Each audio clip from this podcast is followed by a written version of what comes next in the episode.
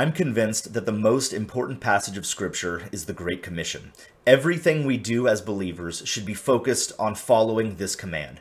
This is true for each of us as individuals, and it's true for all of us as Christians as well.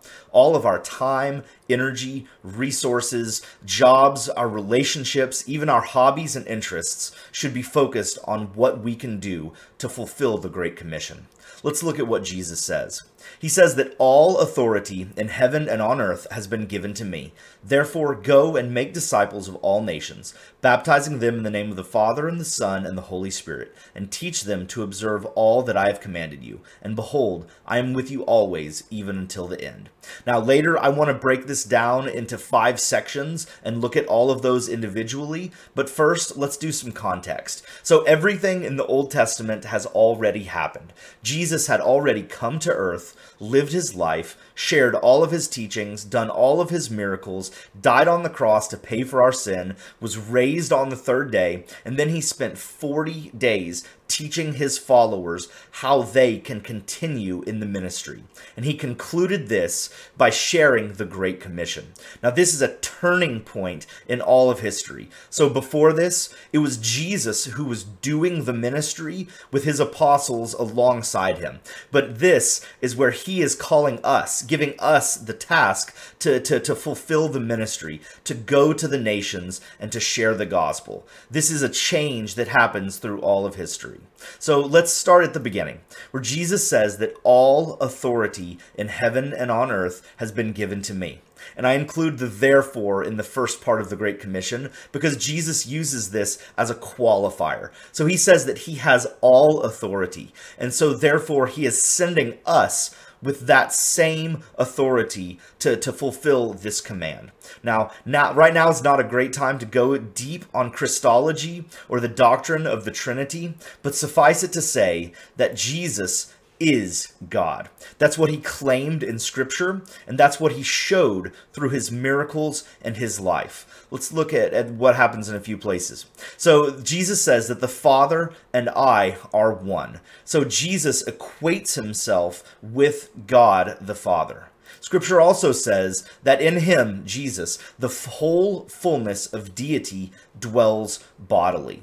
And of course, John 1 says that in the beginning was the Word, Jesus, and the Word was with God, and the Word was God, and the Word became flesh and dwelt among us. And we have seen his glory, glory as of the only Son from the Father, full of grace and truth.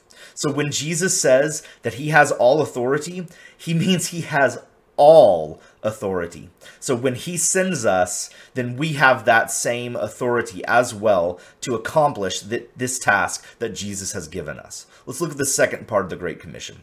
Jesus says to go and make disciples of all nations. Now, a disciple is someone who is a follower of Jesus, someone who has a relationship with him, follows his commands, and, and, and does what Jesus asks. That is, a disciple is simply a follower of Jesus.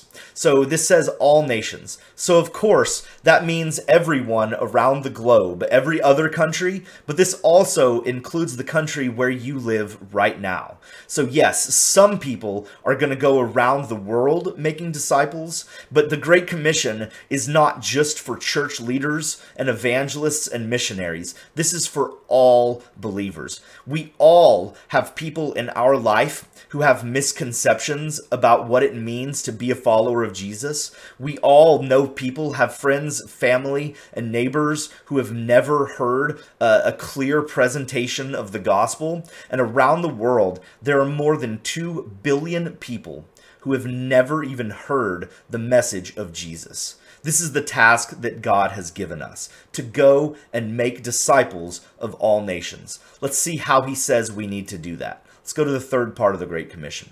Jesus says that we should baptize them in the name of the Father, the Son, and the Holy Spirit. Now, baptism is a symbol for rebirth because we die to our sins and are reborn as a follower of Jesus. This is converting someone from some other faith to being a follower of Jesus. We would call this evangelism, sharing with someone how they can be saved by grace through faith in what Jesus did for us on the cross. This is the, the first part of the Great Commission, is to do evangelism. Uh, let's let's look at a couple scriptures that talk about evangelism. So Paul says that I am not ashamed of the gospel, for it is the power of God for salvation to everyone who believes. Now, we cannot do evangelism if we're ashamed of the gospel. We can't be ashamed to invite our neighbors to our house, to have them over for dinner, and to use that as an opportunity to share our faith with them, to tell them what Jesus has done for us and how he can how they can have a relationship with Jesus as well. We can't be ashamed to share our testimony and to tell others how they can have a relationship with Jesus. Uh, Paul also said that we are ambassadors for Christ, God making his appeal through us. We implore others on behalf of Christ to be reconciled to God. That's the gospel. That's evangelism, telling others how they can be reconciled to God. And what how amazing is it that God has chosen us to be his ambassadors. So let's uh, go ahead and move on to the to the next part of the Great Commission, where Jesus says to teach them to observe all that I have commanded you. We call this discipleship, taking someone who is a new follower of Jesus and helping them to become mature believers. Uh, we need to do this with those around us. Let's look at a couple of scriptures. So Paul says to Timothy, What you have heard from me in the presence of many witnesses, entrust to faithful people who will be able to teach others also. So we don't just teach others for their own benefit. We teach them so that they can teach others who can teach others, who can teach others, who can teach others. This is how we build a, ne- a network of disciples. This is how the church expands and grows and makes a difference in the community by by having connections with others and helping them to grow closer to Christ. Paul also said to follow my example as I follow the example of Christ. So I believe that there are three types of disciple relationships, and we all should desire to be in each of these. The first is to have a mentor, someone who is more mature in the faith, someone who we can ask questions and uh, just seek their wisdom, and that they can walk along us, hold us accountable, and just help us to grow closer to Christ. The second type of disciple relationship is a peer, someone who is at a similar stage of life to us, someone that we can just make the commitment to grow closer to Christ together, where we hold each other accountable, where we do life, where we do ministry together, and just where we grow closer to Christ together. Now, the goal for all of us should be to become mature disciples so that we can be the mentors to help young believers, so that we can find find people who are new to the faith and encourage them, help them to grow, help them to learn about Scripture, and help them to grow closer to God, to become more and more Christ like. We all should desire to be part of those three relationships. Now, being a disciple is not just about what we know, it's about what we do. Jesus said that if you love me, you will keep my commands. So that means we actually need to do the things that Jesus has asked us to do. So let's look back. So the Great Commission is one task to make disciples of all nations. But he gives us this task in two parts evangelism and discipleship. You cannot have one without the other. We need to bring people into faith to help bap- to baptize them into being a follower of Christ. And then we need to take those new believers and help them to become mature disciples. Now, this is not something that we can do in our own strength. But that and that's where the final part of the great commission comes in, where Jesus says, "Behold, I am with you always, even until the end." I'm so glad that God doesn't ask us to do this in our own strength because we cannot accomplish this. He says that He will be with us to help us to accomplish this task.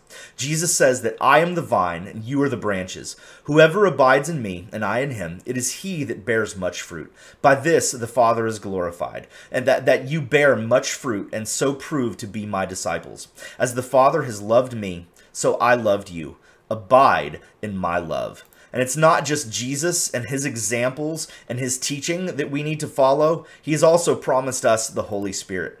Jesus says that the Helper, the Holy Spirit, whom the Father will send in my name, will teach you all things and bring to your remembrance all that I have said to you. I'm, and this is not just a brand new thing in the New Testament. God even promised in the Old Testament that he would be with his followers. God said, Be strong and courageous. Do not fear or be in dread, for it's the Lord your God who goes with you. He will not leave you or forsake you. And of course, one of the most famous passages in Scripture, it says that I can do all things through Christ who strengthens me. So it's not just the best, the smartest, the best looking that God wants to do uh, his ministry. He calls all of us. And there's a famous saying that says that uh, God doesn't call the qualified, he qualifies the called. He doesn't just call the best. He doesn't just take people that are already fully equipped to do ministry. He takes all of us and wants us to fulfill the Great Commission. And He empowers us to do this by filling us with the Holy Spirit and then uh, guiding us as we go out and do this. And in, a, in the parallel scripture to the Great Commission, Jesus says that you will receive power when the Holy Spirit comes upon you, and you will be my witnesses in Judea, Samaria, and to the furthest parts of the earth. Now, Judea is where Jesus and the disciples lived and did most of their ministry. Samaria is basically the next region over. So, to us today, this means that we should be filled with the Holy Spirit and the power of God so that we can be his witness where we are to the areas around us, and even to reach those in the furthest parts of earth. We all should do what we can to reach those around us, and we all should be aware of what God is doing around the world so that we can pray for those who are called to go and do this work, so that we can pray for the lost and the people that have never heard the message of Jesus. And of course, if God has given us the, the means, we should financially support those who are willing to go and do this ministry because God still is calling people to go to the uttermost parts of the earth and to share the gospel. So this is the Great Commission, that, uh, that we should go and make disciples of all nations, to baptize in the name of the Father, the Son, and the Holy Spirit, and to teach them to obey all that God has commanded. I hope all of you will take some time to think through your life. What hobbies, interests, what skills do I have that can be used to fulfill the Great Commission. So I hope you will do that uh, going forward. So if you like this video, I hope you'll uh, like it, and uh, I'd love to hear from you. And if you'd like to hear more biblical teaching about how you can put your faith into practice, I hope you'll like, follow, and subscribe to this page because we've got a lot more to come. God bless.